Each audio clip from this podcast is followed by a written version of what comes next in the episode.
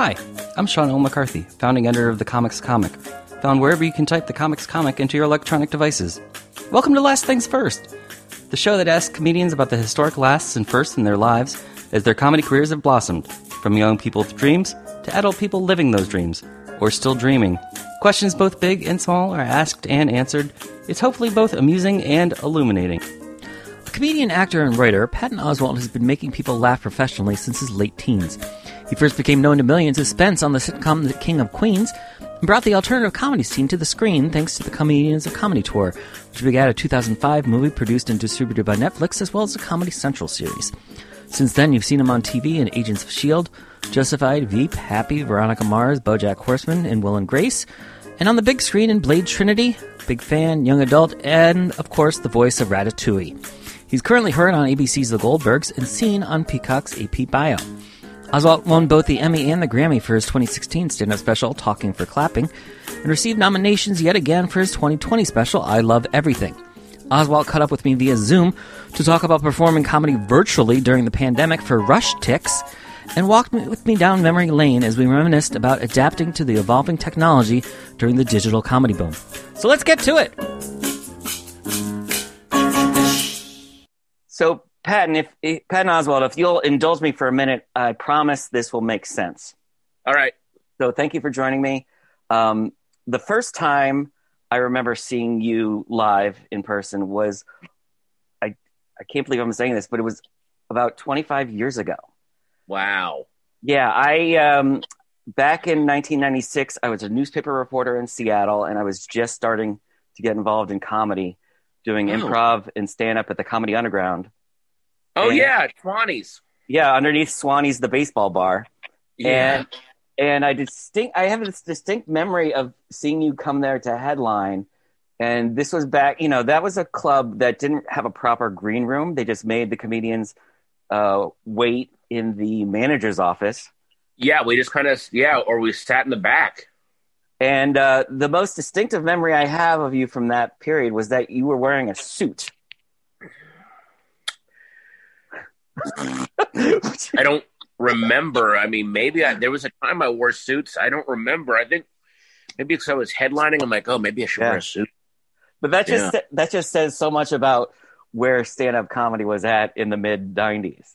Yeah, exactly. Oh my god, Yeah, I wore a suit. I, I had to pack a suit and travel with a suit. Oh lord, yeah. We don't do that. We certainly don't do that in 2021.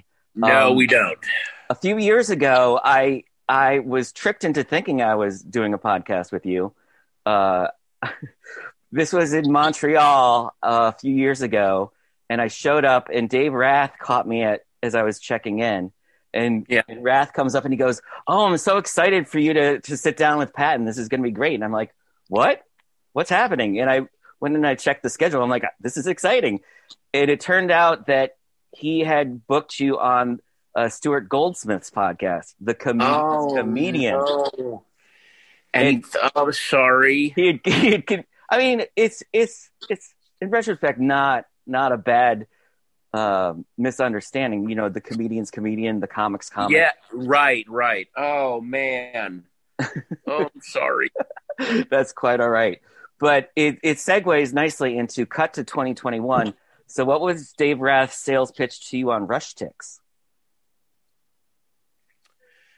Um, a, a bunch of my friends had done shows on it, and I and I watched them, and they went really, really well. And it's it seems like a really good platform, uh, especially because you actually get some feedback from you know people that are on it. You're not just talking into silence. So uh, it's just it's yet another platform, and I'm going to give it a whirl. We'll see how it goes. How how much have you jumped into this brave, strange world of of virtual comedy? Not that much. This is only my second show, and I'm hoping that you know, on the other side of the pandemic, I'll get to do live shows again. I, you know, I don't. It, it's hard for me to just sort of sit and talk into a into a screen. It just it's it's it's very enervating. It's even doing like interviews and Zoom meetings. I just feel so exhausted afterward. There's no contact. Right. I was talking to the people with RushTix before you you jumped on here, Mhm. and you know it's it seems like this this is really great for fans of comedy but i've yet to see anybody still find a way to make virtual comedy seem like it's on stage for a comedian. Yeah, it just doesn't. You're still you're still in your house. Yeah, the, the change hasn't happened yet. Yeah. Um, Yeah. The other thing that's been, you know, we're currently in the midst of awards season. I know you hosted for Sundance this year, Yeah. and um, how has your perspective on awards and recognition from them changed over the years? I don't know. I mean, I, I, I'm more obviously. I'm always gratified to to get, especially when it's an award given by your peers. Like that really means a lot to me. But I, I try not to think about awards and stuff when I'm actually doing the work. I think that's the one thing that changes is that when I do the work, I'm just doing the work, and then the awards can sort themselves out. But I, I want to have you've got to have more fun doing the work rather than trying to work for the award. Right. At the same time, though, you know, you had had you had received a few Grammy nominations before you got your first Grammy for for talking for clapping. Mm-hmm. So did when you were when you were up for them, or even before that, when you weren't even getting a nomination, did your did your feelings about them change depending on whether you were nominated and or whether you won or I didn't ever think I'd get nominated, so it was never like something that was on my radar. It was a nice. It was such a surprise just to get nominated. I mean, I know that sounds like a cliche, but I I, I wasn't even expecting that. I never know when they're going to be announced or anything like that. So when it happens, it's a nice bonus. Again, I try to have more fun doing the work Mhm. and creating the work. That's got to be. That's always got to be the first and foremost. the the what the one thing that strikes me as fascinating is that the Grammy that you that you currently have Mhm. uh, it was a Netflix special, but for the for the album, you put it out through a special thing, Yeah, which which for those of you who haven't been following comedy for the last twenty years, uh, started as a message board, yes. and uh, grew into a little indie record label, and I love the I love the attention they bring to up and coming comedians or comedians that are are, are are professional but not in the mainstream, and their their um their roster is so impressive. And they uh, they wanted to put my album out on vinyl, and I was like, absolutely! Oh my god, I was so happy to get to be with that group. but when you know when I talk about the evolution of of you in the late '90s in a suit to you in your home for RushTix, Yeah, just just reminding myself of the message board years of the early aughts. What was your experience like with that message board in a special thing? it was it was like a it was like a primer for Twitter because you would see that there were people that were genuinely like wanting to talk to comedians and stuff, and there then there were just trolls that just wanted attention and like oh okay, so you just sort of saw that, and you also saw that it was just electrons. It was it didn't really affect the real world. So have fun with it, but don't make it your life. How often did you interact with, with people on there? Every every few days, I would see if there were any questions that people wanted answered. Did people have good questions, or was it? Yeah, there were some. I mean, there were there were some really deep comedy fans that that would go to shows and have a question about a bit or how something evolved, and you know, it was it was like, oh wow, there's people that really care about this as much as I do that are in the audience. It felt good. Right, and, and also it was, you know, you t- you talk about it being pre-Twitter, because it was before Twitter. It was very much a niche group of, of, you know, dare I say, comedy nerds, but definitely big comedy fans. Whereas Right. Twitter is just the maelstrom of anyone can be following you. Anyone anyone can at reply you. Right. Yeah. Um. Yeah, it's pretty crazy. Uh, the um. Uh, it just it just exp- I don't I don't really know. I mean, again, Twitter to me is still. I try to make it. It's got to be fun for me and not my life. So, a- as far as yeah, I mean, you you, you answered your own question there. It, it totally expanded. Yeah, it the, totally did. the other the other pre-Twitter thing that I that I that I deeply remember you for still was your presence on MySpace because you would you would go into these lengthy blogs that I would subscribe to and Oh wow. yeah and really inter and really kind of like devote yourself to that platform and I didn't know anyone was. I, it was just a great release to just write about something that I was never going to turn into a bit or like, oh, this thing happened and I can write a lengthy idea about it. You know, here on MySpace, it was like MySpace was such a God, what a benign memory that place was for the most part. You know what I mean? Like, why did we ever let that go and turn to Twitter? Oh, God. I don't I don't know. That's you know maybe maybe for those of us in, in Generation X, it's it really is nostalgic to think, kind of like uh, the scene from the TV show Lost. You know, how do we go back? How do Yeah. we get how do we get back to that time? How do we go back? Exactly. I don't know what ha- what what happened. I Do don't you- know. You don't know? I, I mean, again, I'm sure it's some, it's some massive, you know, shifting of capital and business that uh, not my area, and I don't know, and I don't care. I just want to keep creating stuff. the, the thing the thing that I think for for me with MySpace was um, the fact that it it designated a specific formatting of pages for comedians.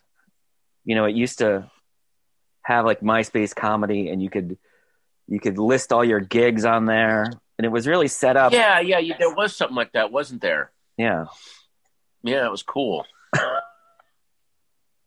Um, Again, you- I don't even remember. I just, it's just, it's so long ago, but it was great. You know? Right. Well, you know, it's it's kind of I'm you know kind of doing a.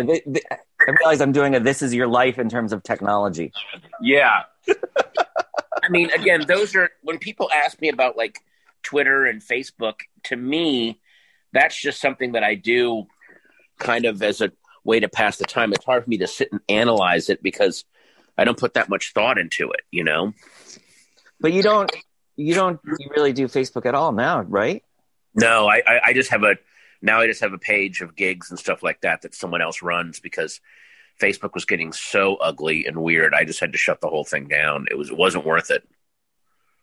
Is that is that also why you don't really podcast? Um, I might do a podcast later this year. I just haven't had time. You know, again, it's another like outlet, but I have all these other outlets that I want to tend to right now. I mean, Mhm. I I think podcasting is awesome, but I want to be able to bring something original to it, and I just hadn't haven't really thought of a great idea for a podcast yet. Okay. Yeah, that was that was my excuse for a long time, especially when I used to say back. I started my podcast in 2015, but for the five years before that, I was telling people there were there were too many podcasts, and that's why I wasn't doing it. Oh yeah, But every year, there's I mean, more and more. like any subject that I might want to cover, I go research it, and there's already an excellent podcast about it. So I'm like, well, why am I why am I going down this road? exactly. Um, Yeah. one of the things, like if I if I did have the chance to to talk to you in Montreal, the thing that I really wanted to ask you about was uh, you had done a keynote address there in uh, in 2012 where you wrote letters to both comedians and to the industry. Oh yeah. and it's it's fascinating to me like in the almost decade since then just how much has changed in Yeah. terms of like you know the technologies that are available the technologies that work for comedians Yeah. and you know you yourself said you know you don't really like spend too much time thinking about each specific platform as much as like how you can contribute to it and how you can create um how important is it for comedians to stay current with what's happening in terms of TikTok and whatever comes I mean, it, it, it depends on you. Just have to be current.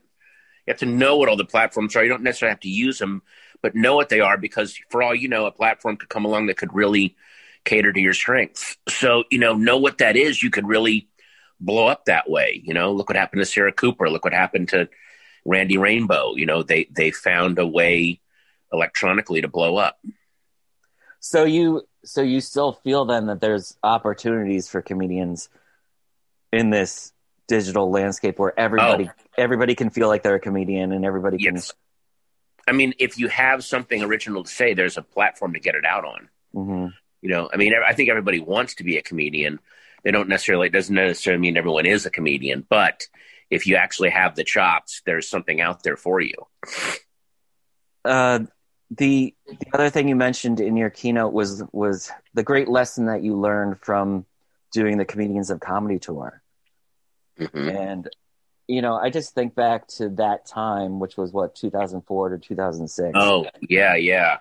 and like how did you go about like back then, like the only other person I know who was performing in rock clubs was Doug Stanhope.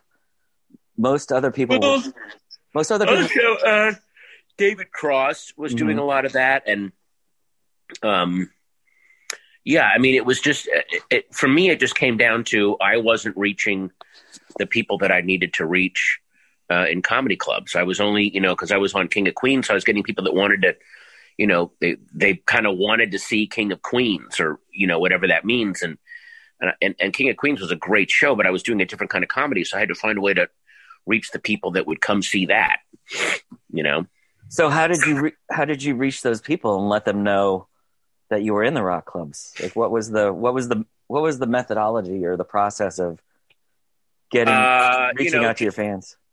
just just finding the venues that they would come to and finding the you know starting to use the emerging uh, social media technology to start reaching them and um, uh, you know sometimes the venue decides the audience and then that audience will talk to other audiences elsewhere. And because we were doing this unique thing it got it started to get a lot of press. So we were really lucky that way. Okay, because like I saw you on that tour at the Paradise Rock Club in Boston. oh my god that was a great show It was a great show. was It- really fun and it was a great club. Yeah, that was.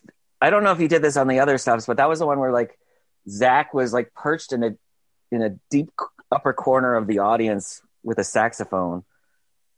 Yeah, I mean, there was so many different things we would try and do. Um, it was different every show. We didn't know what we were going to do. hmm Um, but I but I'm wondering like how much like that might have been like. Well, people who are just used to knowing that the Paradise always books great bands. Well, if they're booking comedy, it must be great comedy.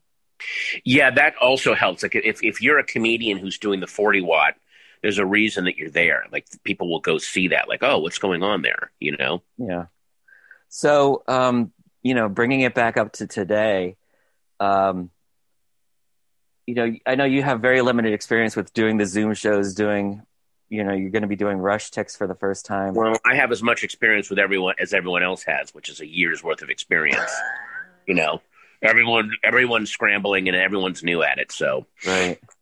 The other thing, you know, this this period has has allowed us to do is kind of re reevaluate the industry in general. You know, you've had yeah.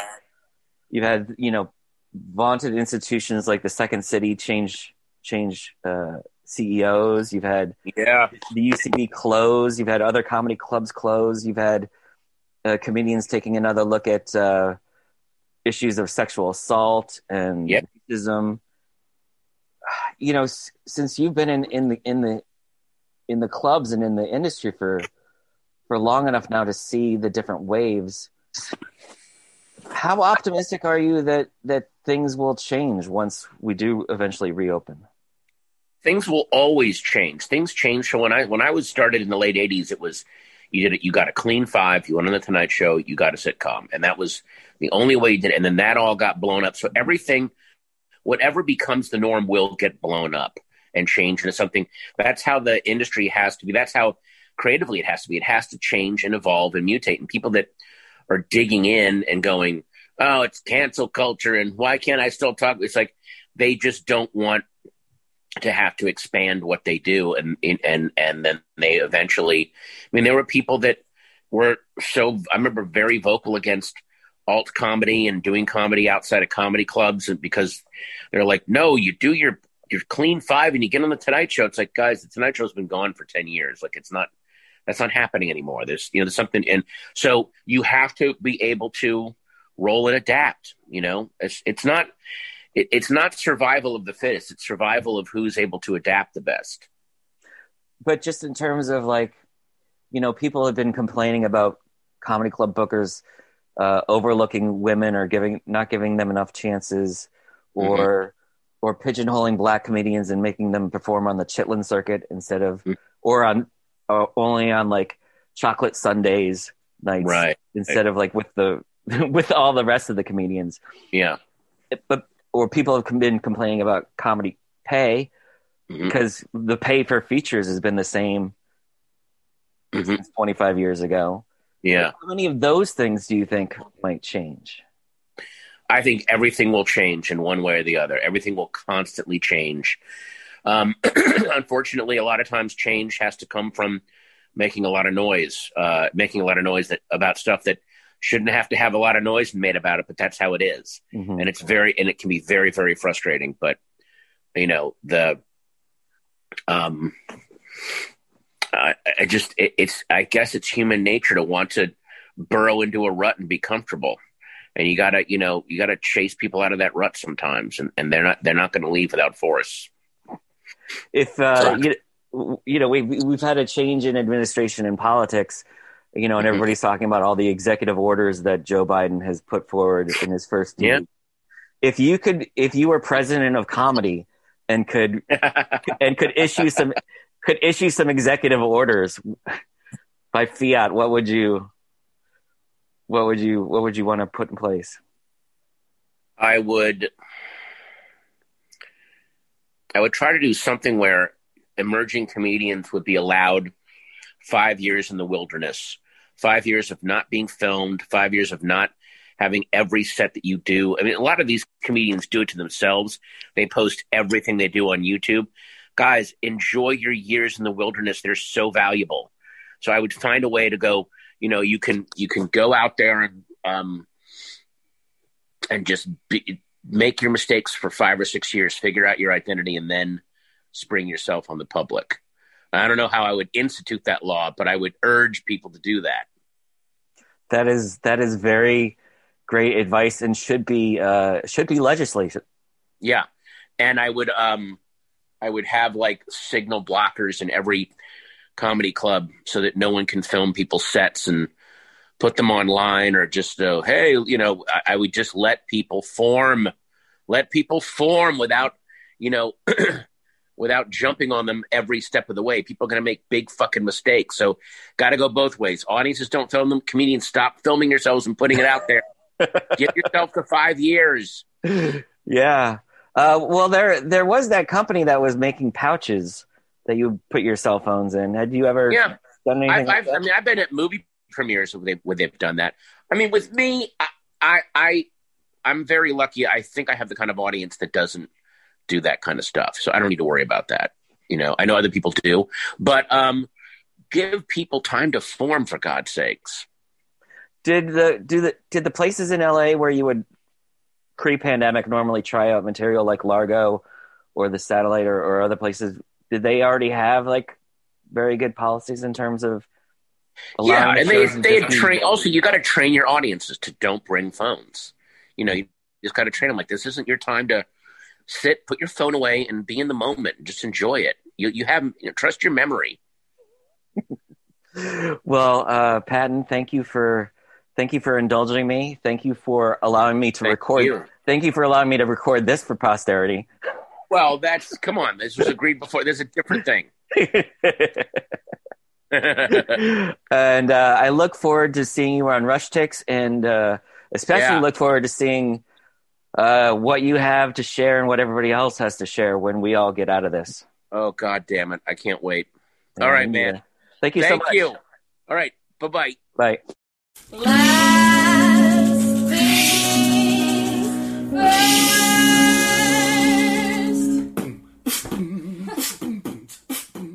This episode of the Comics Comic Presents Last Things First was produced by Alex Brazell at Showbiz Studios. The music by Camille Harris and Shockwave, logo by Giggle Chick. Please check out my website, thecomicscomic.com, for more interviews, reviews, and comedy news. Become a paid subscriber at patreon.com. I'm your host, Sean L. McCarthy. Thanks for listening.